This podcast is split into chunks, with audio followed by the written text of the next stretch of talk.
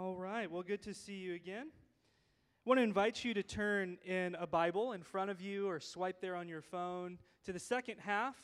There's a book called First Thessalonians. It's a tongue twister. In just a few moments, we're going to be in First Thessalonians chapter 4. But while you're turning there, let me get you up to speed to where we've been the last several weeks in our series called After Life. And I hope by now you've understood that the Bible is not as obsessed with the afterlife as we are. Can we admit that now? Each week, I hope that I've disavowed you of this notion that it's all about heaven and hell and where you're going to go when you die. And it's not that those things aren't important, it's just that the Bible seems to care about it less than we do. So many times we take a verse here or a whisper there or a mystery and we conflate it to this whole big theological system or idea. And then we come back to the text and the Bible says, it's a little more mysterious than that. And you just got to trust me. So, the other thing I hope that you've discerned is that there are some things we can know, that there are enough glimpses that we can trust that God will take care of us. So, one of the big ideas that I've tried to convey in the last few weeks as we've looked at heaven and hell and resurrection is our afterlife two step. Maybe it's because I was wearing cowboy boots last week and we're in Texas after all. I think it's important to reframe our idea of Christian hope with the afterlife two step. So I hope that you've at least learned and settled on this the last few weeks. The first step is that when we die, I am confident that though our bodies go into the ground, whatever it is of us that makes us us, our soul is resting in God's presence. Step one. That sounds good. That sounds like what most every American hopes for, wants, and wishes. But the thing that's been de emphasized, and this is what I tried to show you last week, is step two. So if step one is resting in God's presence, guess what? There's still more hope for you, baby. Step two is that we might be resurrected, just like Jesus was, when Jesus returns. Step one, resting in God's presence. Step two, resurrected at Christ's return at the end of the age. Or, as N.T. Wright, who is probably the most famous and well loved living New Testament scholar, I mean, his initials are N.T., he puts it this way What we're looking for in hope is life after life after death. God's not just going to stop with us resting with Him, He is going to bring everything to a restorative, renewed state. Your body and our earth. That's Christian hope. So while I said that there's not a whole lot in the Bible about heaven and hell in these little glimpses and whispers, do understand that when the Bible does talk about life after, it talks a lot about the end. And I mean the end with a capital T and a capital E. So, I want to ask a question. What words or images, pictures, movies, books, zombie shows, what comes to your mind when you think about the end of the world? And this may not be you now, mature, Bible reading Christian person, but just shout out what are some of the things. If you went to somebody on the street and you're like, tell me about the end of the world, what do you hear? Shout it out. The world blowing up. Raise your hand if you've ever heard or thought the world will blow up. Yes. Yikes. What else? End of the world. Nuclear war which is a lot like the world blowing up, right? And you know what's interesting is that there's a blink and you miss it verse in First Peter that talks about fire. And we just assume, oh, yeah, world blowing up. I'm not so sure about that. What else about the end of the world? Well, I, mm-hmm. It's like y'all said nothing. Thanks, Owen and Fisher. And then now you say one thing all at the same time. Rapture. What's that? Locusts. We got some plagues. Yo. Empty cars. Walking Dead. What's that? Trumpets, seals, all of these things. Well, in our neighborhood group last Wednesday, we asked the question what was the focus in your upbringing when it came to afterlife issues? Maybe you grew up in a church. What was some of the words, images, pictures, or teachings that you received growing up about the end of the world? And Miguel, guess what? The rapture featured prominently. Someone in our group said that she was a young girl and she had heard this notion, this idea that Jesus is going to come in the air and everybody that is Jesus' people is going to disappear and float up with him. And so imagine being a young girl that walks into your house every day after school, off the bus, like always, and you say, Mom, nothing. Dad, nothing. Brother and sister, nowhere to be found. And I wonder if she just started to look around for some clothes left neatly lying on the couch because why were they always naked when they got raptured, right? But this poor girl was devastated, freaked out, didn't have a cell phone to call, and only later realized no, she wasn't left behind and her family raptured.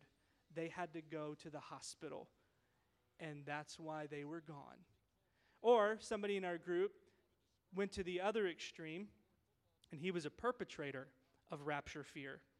He talked about at his Christian college how they would ha- wait and make a plan for someone to walk into the room, then someone hits the lights, they all jump and run away, and then somebody hits the lights back on, and this dude is left alone. And I love that it's in college because it's also a Christian group of guys. So even though there's some part of him that's probably like, ah ha ha, good one, guys, there's this deep seated fear in the back of his head, like that little girl, wondering, dang, did I get left behind? And where are their clothes? Why do they always go naked in these ideas and stories? The rapture was a common answer. That's what I'm trying to tell you. Maybe you were a kid that feared getting left behind. Maybe because you grew up in the 90s like I did, and a lot of people you knew read the books called Left Behind.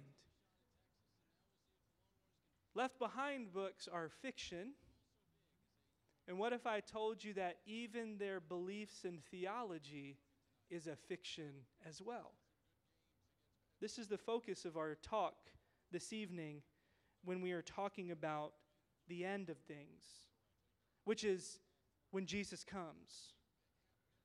Maybe you didn't grow up in the 90s, maybe you grew up in the 70s. And the number one selling nonfiction book of the 1970s was called, ready? The Late Great Planet Earth. The number one selling nonfiction book by Hal Lindsey promoted what would be the bedrock of the Left Behind books and so much of American popular Christianity's idea about rapture and the world blowing up.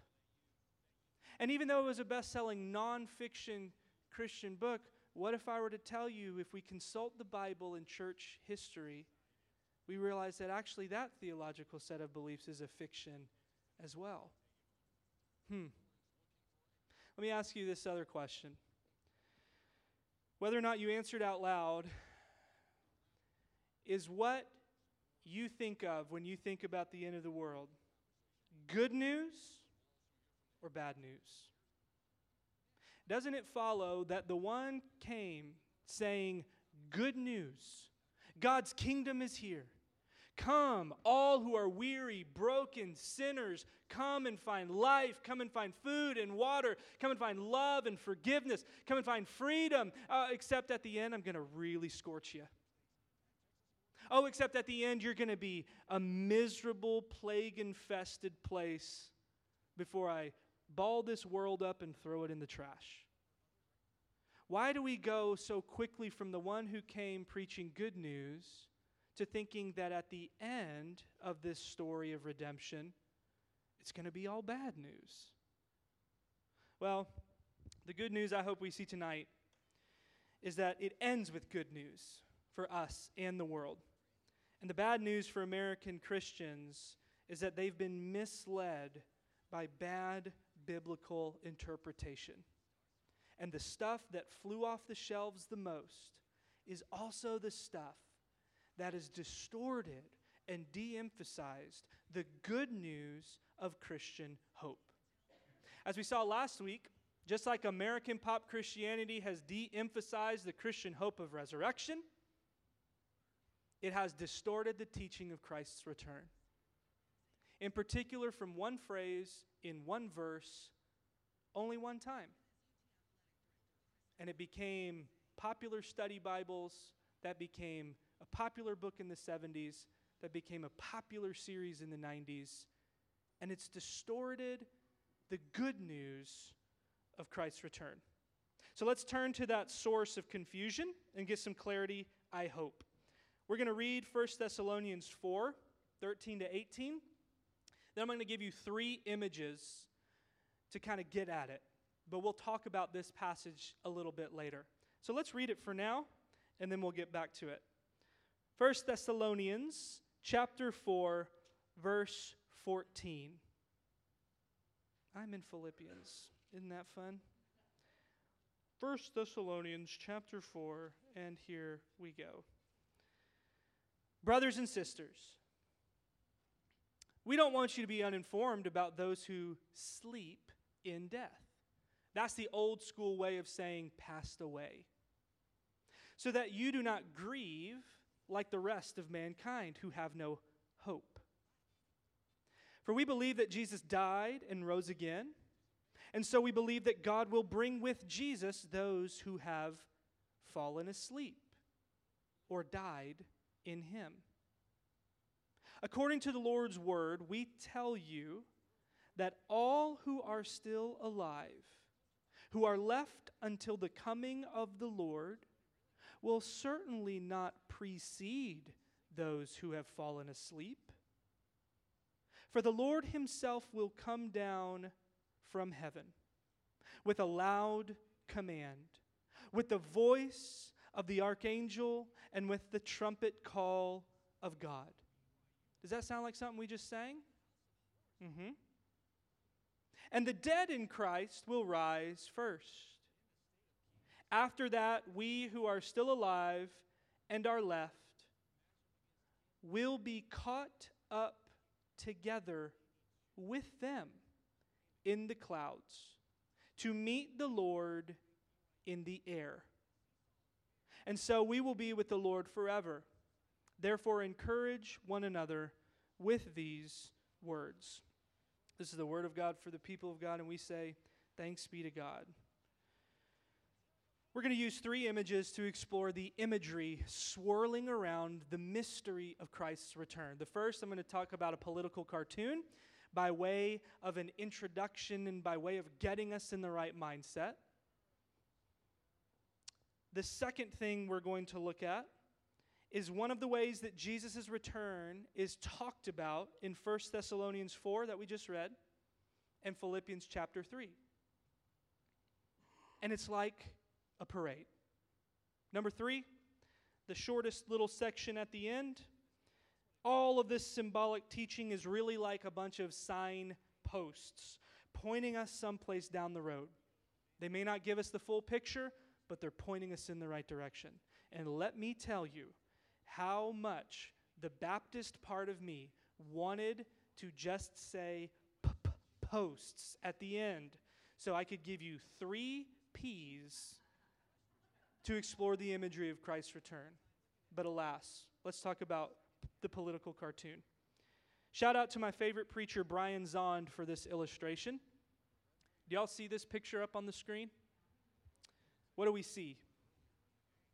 A donkey and an elephant. What are they wearing? Boxing gloves, boxing shorts. Did y'all notice how the elephant has one half of the flag and then the donkey has the other half of the flag? And they're standing on their hind legs and they're staring each other down. You think they love each other? No. I know it may be hard to tell on this screen. Maybe you have to look at the t- screen behind you. But do you see band aids and bandages? Can y'all read what it says on their boxing gloves?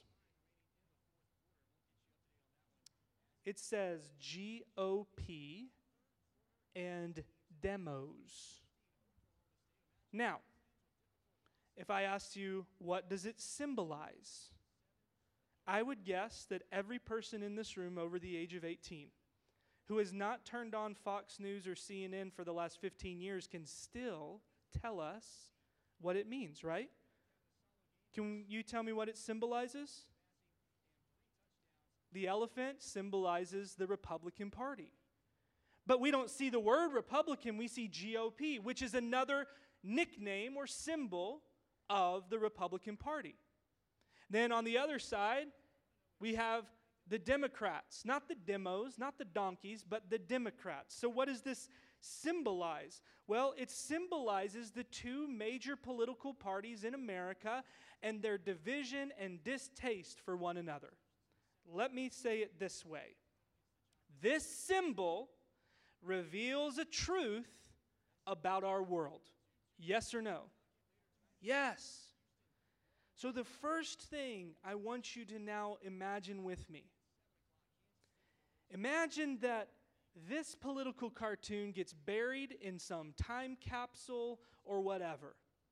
And it is unearthed by archeolo- archaeologists, excuse me, 2,000 years from now. So, what year is that? 4023? And somebody unearths this and they look at this picture and they see an elephant on hind legs, a donkey on hind legs. They see boxing gloves. They see them staring each other down. And they get something of, eh, they don't really like each other. But now imagine that the person that exhumes this image 2,000 years from now does not speak English. Now imagine that this person realizes, I think this is America. But the only thing they know about America is some paragraph in their hologram textbook that they learned in history class. 2,000 years removed, removed via, via language, removed via time. What is so obvious to us in this room in 2023? Would it be a mystery to those in 4023? Yes or no? If we ask them, what does this symbolize? You think they'd be able to rattle it off as easy as you could? The answer is heck no. And it doesn't mean that that person in 4023 can't know something about it. It just means that they've got to study in order to understand the culture that produced that image. They have to put themselves into the mind of somebody that lived in 2023 and is so over this to where within five seconds we can look at that and say, I know exactly what that is. They need to do that kind of uncovering. So, what I'm trying to convey to you with our first image of political cartoon is that the book of Revelation itself, which speaks so much about the end of the world, the end of the age, and so much about Christ's return, and all these events that seem to swirl around it.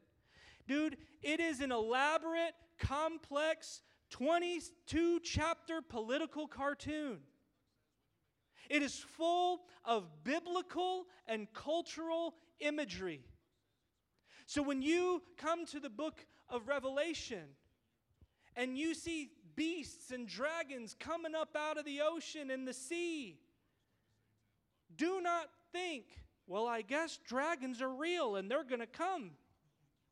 When Jesus comes back with a tattoo on his leg and his robe drenched in blood and he's got a sword sticking out of his mouth, do not think, as bad as that is with Jesus on a tattoo leg, that he's going to be walking around with the sword out of his mouth. Maybe the sword is a symbol for, I don't know, the Word of God. It's amazing what happens when we approach a complex political cartoon, aka the book of Revelation, 2,000 years after it's written, and do just a little bit of digging to say, maybe there's some symbols here.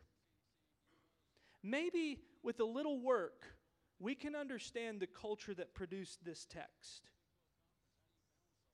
The book of Revelation and the image we just read in First Thessalonians and the image that I'm going to read in Philippians 3 needs to be approached with caution and we seek to understand the familial, cultural, and political symbols that these authors use to communicate a truth. So listen.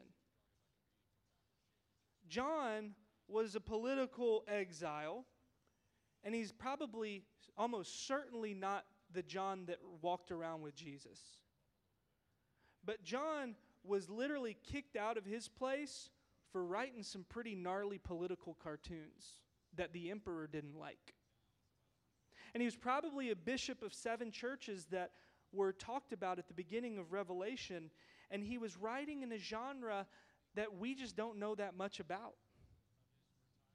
And it was written in these symbols, listen, so that it could fly under the radar of the people trying to kill him. And so, anybody that got their hands on this cartoon, so to speak, would be encouraged that the end of the world is good news, not bad news. That when Jesus, the world's true king, comes, he's stronger than the king of Rome who's trying to kill him today. It inspired hope for a persecuted people. So, riddle me this before we get back to our primary text in 1 Thessalonians. Why would this guy, John, trying to inspire hope to people that are getting killed by a false king, why would he write a book that can only be figured out in 1970 when some homeboy writes The Late Great Planet Earth? Or when a couple of guys write a bunch of books called Left Behind? that have everything to do with the geopolitical issues with Black Hawk uh, helicopters and supercomputers in Russia. 2,000 years after this dude wrote it? Please tell me that's the dumbest thing you've ever heard. So, hear me on this and we'll move on. The book of Revelation and these kinds of symbols of Christ's return are for us but the book of Revelation is not about us. And what's happened is American popular Christianity has created so many theories and puzzles, one after another proven wrong. Because I'm sorry, the Pope has been called the Antichrist for 500 years. Martin Luther called the Pope the Antichrist. And you know what the Pope did? called Martin Luther the Antichrist. So, can we all just take a breath and say, maybe there's more going on here, and we can understand it if we do a little bit of study and understanding of the symbols in this culture? So, that's the first image. That's my disclaimer. I'll also give you an advertisement. I really want to do a class on Revelation now. I've got some cool books, and I think that's what we're going to do soon. So stand by and we can figure all about it because, yeah, locusts and trumpets and what? Just wait. But for now, let's go to number two, which is a parade. This is what we were looking at the symbol in 1 Thessalonians 4. And another place we're going to see it is in Philippians chapter 3. Let me read Philippians 3 and then we'll talk about the parade. These are two verses at the end of Philippians 3. And it's the same imagery, the same symbol, in the text we read earlier. Paul says, But our citizenship is in where? Heaven, God's realm, God's space. and we eagerly await a Savior from there, the Lord Jesus Christ, who by the power that enables him to bring everything under his control will transform our lowly bodies so that they will be like his glorious body. I want you to hold on to these two verses and hold on to 1 Thessalonians. And I want us to merge these two symbols together because they're talking about the same thing. And the same thing they're talking about is a parade. The image of 1 Thessalonians 4 and Philippians 3 is of a royal parade. Okay?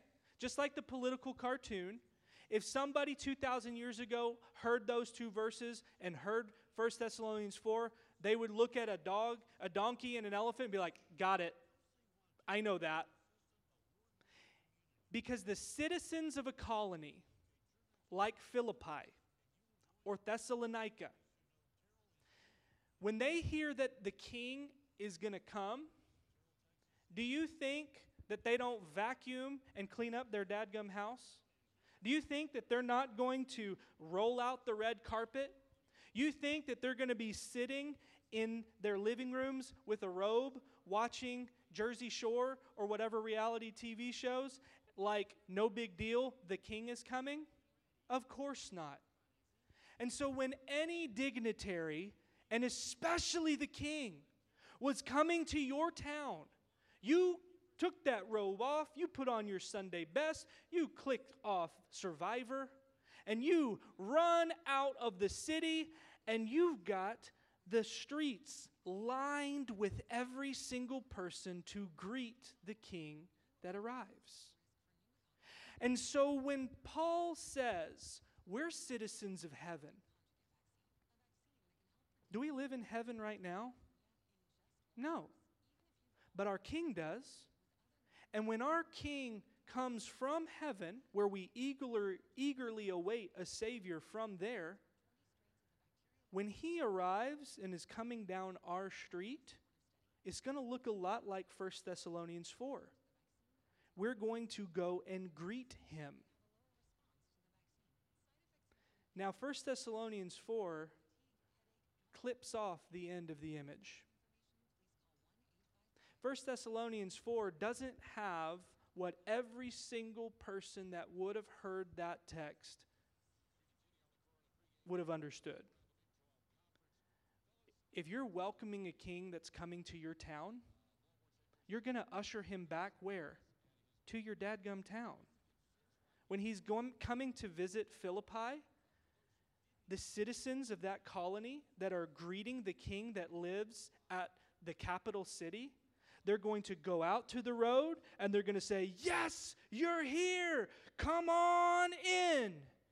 And they usher him into their city, their place.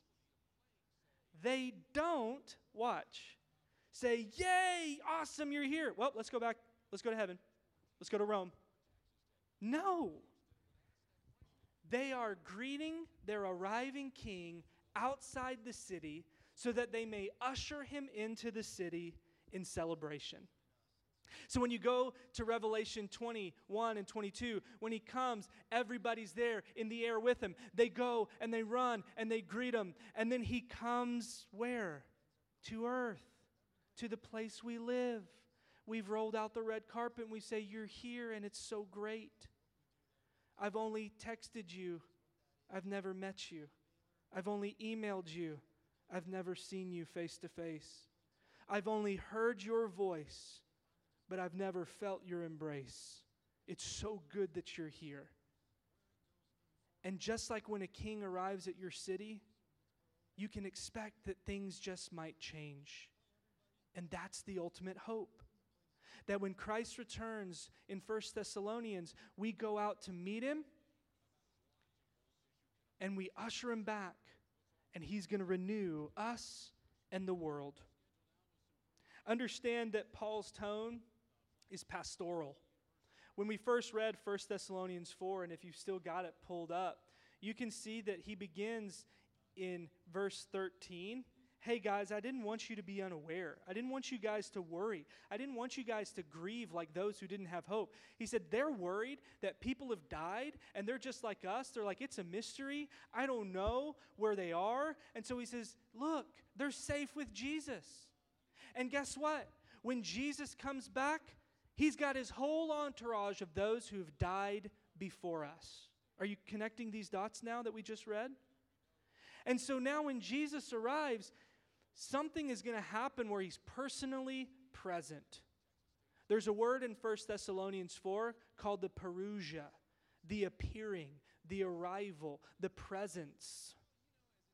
Jesus will be personally present, and he's going to be kicking it with all those who are safe with him who've died.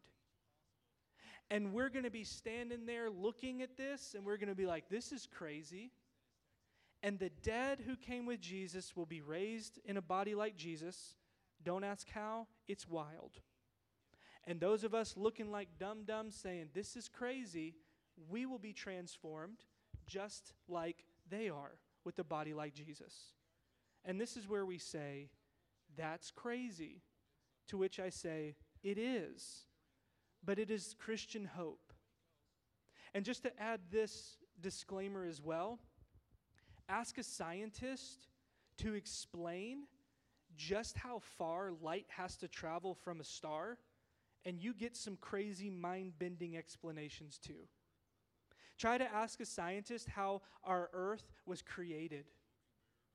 They use incredible language and how our universe was was exploded into existence and it's and it's rapidly expanding. And they say we can't see it. We didn't know. But isn't this wild? Look around. We're approaching something like that in these two passages. Paul's tone is pastoral. He's saying it's a mystery but they're safe and will be changed. His tone is also theological he says, if we're alive, we're going to meet Jesus' procession. The dead will be raised, the living transformed. And he's weaving together imagery from Isaiah and Daniel, elsewhere in First Corinthians. Revelation was wit- written way later than the Thessalonian letters, but it tracks, it's a similar symbol. He talks about it in Colossians 3 that when Jesus appears, we'll appear with him. First John 3 says, You'll be like him because you'll see him as he is. Is your head spinning yet? This is wild stuff. And this is so much more robust and big than something silly like the world blowing up or something silly like getting swept away and leaving behind our clothes. How did we get there anyway?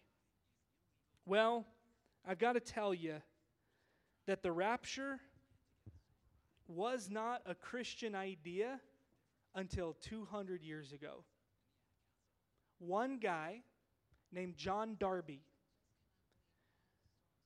translated the word for caught up. Did you read that in 1 Thessalonians 4? One verse, one word, one chapter in the whole Bible. And he says, Ah, I know what this is. Not Isaiah, not Daniel, not Revelation, not Colossians 3, not 1 John 3, not the biblical witness of 2,000 years of Christian teaching and theology and hope that there is one return. Jesus comes, transforms our body, renews the whole world. He says, I know what this is. Mm hmm, mm hmm. He's going to show up in the air and we're going to disappear into outer space with him. That's a little bit of a diminutive idea, but that's effectively what became the theory of the rapture. That Jesus comes, he doesn't come to the earth, he just comes and floats up there, and all those that are in Christ are going to sneak away with him. And then he takes one section, the only time it's ever talked about, in the highly symbolic book of Revelation, chapter 20, and he creates this elaborate system and puzzle and unfortunately, it became the most popular American way of understanding it. It's what you read in Left Behind. It's what you read in the late great Planet Earth. It's what you see on comedy movies like This is the End or Rapturepalooza, which is wild. And as a pastor, I can't really heartily endorse it, but it's pretty accurate to their theological system. Because it was popularized by a study Bible. And we had a church in Dallas that until recently was named after him the Scofield Reference Bible. And my seminary that I got a master's degree from is one of the people, the institutions, keeping this drum going. But understand this this is a minority, and I mean so minority view, and it's widely discounted by biblical scholars and theologians. So it's new, it's based on one verse that discounts all the rest of it that just speaks of Jesus' return and you lose the image of a parade where they go up and come back, and understand that well meaning people believe this. And that's okay. But I don't believe that it helps us very much. Because it makes us think in terms of who cares about this world? I'll fly away. It makes me not care about the people that may be condemned by literal locusts or cut down by a literal sword. But understand that this is not the majority view. This is a small number of Americans, and it just feels that way because it's probably what you grew up with. But I'm telling you, it's not what Paul is talking about. It's not what John is talking about. I in my seminary classes would draw detailed timelines of the events to come, thinking that Revelation was about the 20th century, not the first. And when it came to the rapture, it would precede this period of the millennium, and it wouldn't be a return, it would be a little hook. And even as I was sitting there doing that, I was like, that looks like two returns to me. No, there's one return. There's one return. And Scripture is clearly pointing us in that direction. Our third and final chunk is about signposts. All this symbolic teaching is like a signpost pointing us to, this, to some place down the road. These signposts don't give us an exact picture, but they point us in the right direction towards something better than we can imagine. I can't make heads or tails of all of this, but I trust the God who holds all things together, that it will be good news and it will be glorious. And so, some of the signposts that are consistent throughout the New Testament are these seven. The first is that the kingdom of God is already here. Jesus literally says, The kingdom of God is at hand. It's right here. You're looking at it. And so, Jesus inaugurated the kingdom of heaven on earth. And every time someone says yes to him, and every time someone is clothed, and every time someone is fed, and every time someone is healed, what we see is little by little more and more of the kingdom of God coming on earth as it is in heaven. But it's not here fully. So if somebody says, Is the kingdom of God here? You said, Yes. Is it here in full? No. Because I know too many people have had a hell of a week and they need more heaven. But one day I believe that when Jesus returns, the kingdom of God will come in fullness. And it will be the way it always ought to be. The second signpost, like we said with that word Parousia, Jesus will be personally present at his return. I don't know how, it is a mystery, but we trust that Jesus will be here in some way the third signpost, as we've read in 1 Corinthians 15, 1 Thessalonians 4. Am I making my point clear that there's so much more data about one return, one resurrection? The dead will be raised like Jesus. So that's step one, they're resting. This is step two when Jesus returns, resurrected to be like him. You got it? And the living that are sitting there going, duh, this is crazy they will be transformed in their body like Jesus, a body fit for a new heaven and a new earth. The reason why we think the world is going to blow up is because God has to deal with death and sin and evil. And in the pol- political cartoon of Revelation 19 and 20, Jesus lets death die. Jesus casts away those who've been lying to you and telling you you're not loved. Death and evil will be defeated when Jesus returns. Judgment and renewal will follow when Jesus returns. Another clear teaching and signpost is that we're going to give an account for the life we lived. And God is grace, and God is mercy, and God is a judge who knows us by name. So we need not fear. There's no condemnation for those in Christ Jesus, Romans chapter 8. And then finally, at the end of the Revelation political cartoon, we see in Revelation 21 what God always intended that heaven and earth will be merged together as one. Next week, I'll try to make that clear to our children and answer some of your questions on this stuff. But I need you to understand that when Christ returns, the kingdom will come fully, he will be personally present, the dead will be raised like Jesus, the living will be transformed like Jesus, the death and evil will be defeated, judgment and renewal will follow, heaven and earth will be one. Not rapture. The rapture is not a thing, but the return of Jesus is what the Bible is pointing us toward.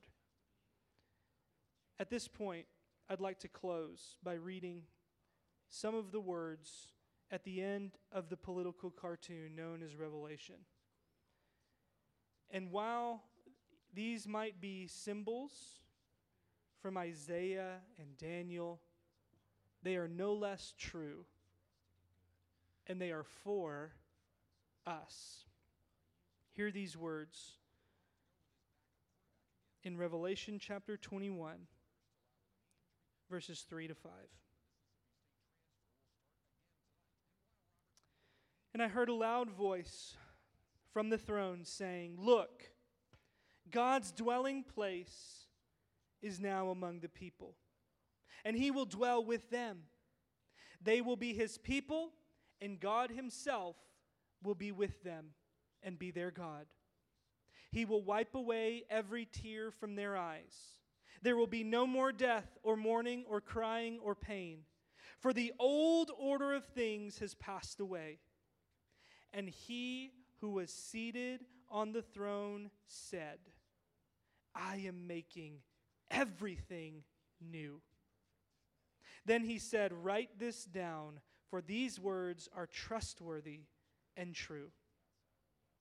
The invitation for you tonight is this don't get lost in all the mystery. Try to let the hope in.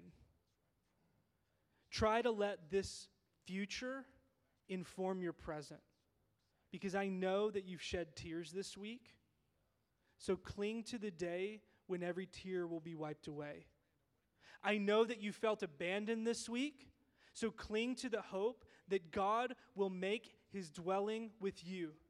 I know that you felt alone, but know that God will be yours and you and this community will be his. So cling to this future hope and let it enlighten and inform and transform your present. Because we hold on to this hope not because we know the how, the when, the why of Christ's return. We hold on to hope because we know Jesus, who has gone before us and will come back to us. And it's just like I said a few weeks ago when you were a child and you were awaiting birth, you heard your father's voice. Maybe. You heard your mother's voice, surely. And you knew this voice, you knew this presence, but you had no idea what the world would look like on the other side of birth. So too it will be on the other side of death. I can't tell you more than what I've seen in these signposts and images. but we know the voice of one who calls us beloved, of one who promises that your tears are not wasted, that your hopes will not be lost. And so we look to him who was and is and is to come. Amen and amen. As Christ burst forth from the tomb, may new life burst forth from us and show itself in acts of love and healing to a hurting world. And may the same Christ who was and is and is to come keep our hearts rejoicing and running wild with wonder this day and always. May the loving power of God strengthen you in hope, enrich you with his love, and fill you with joy in the faith, for the day of new creation is drawing near. Until then, work, wait, and go in peace.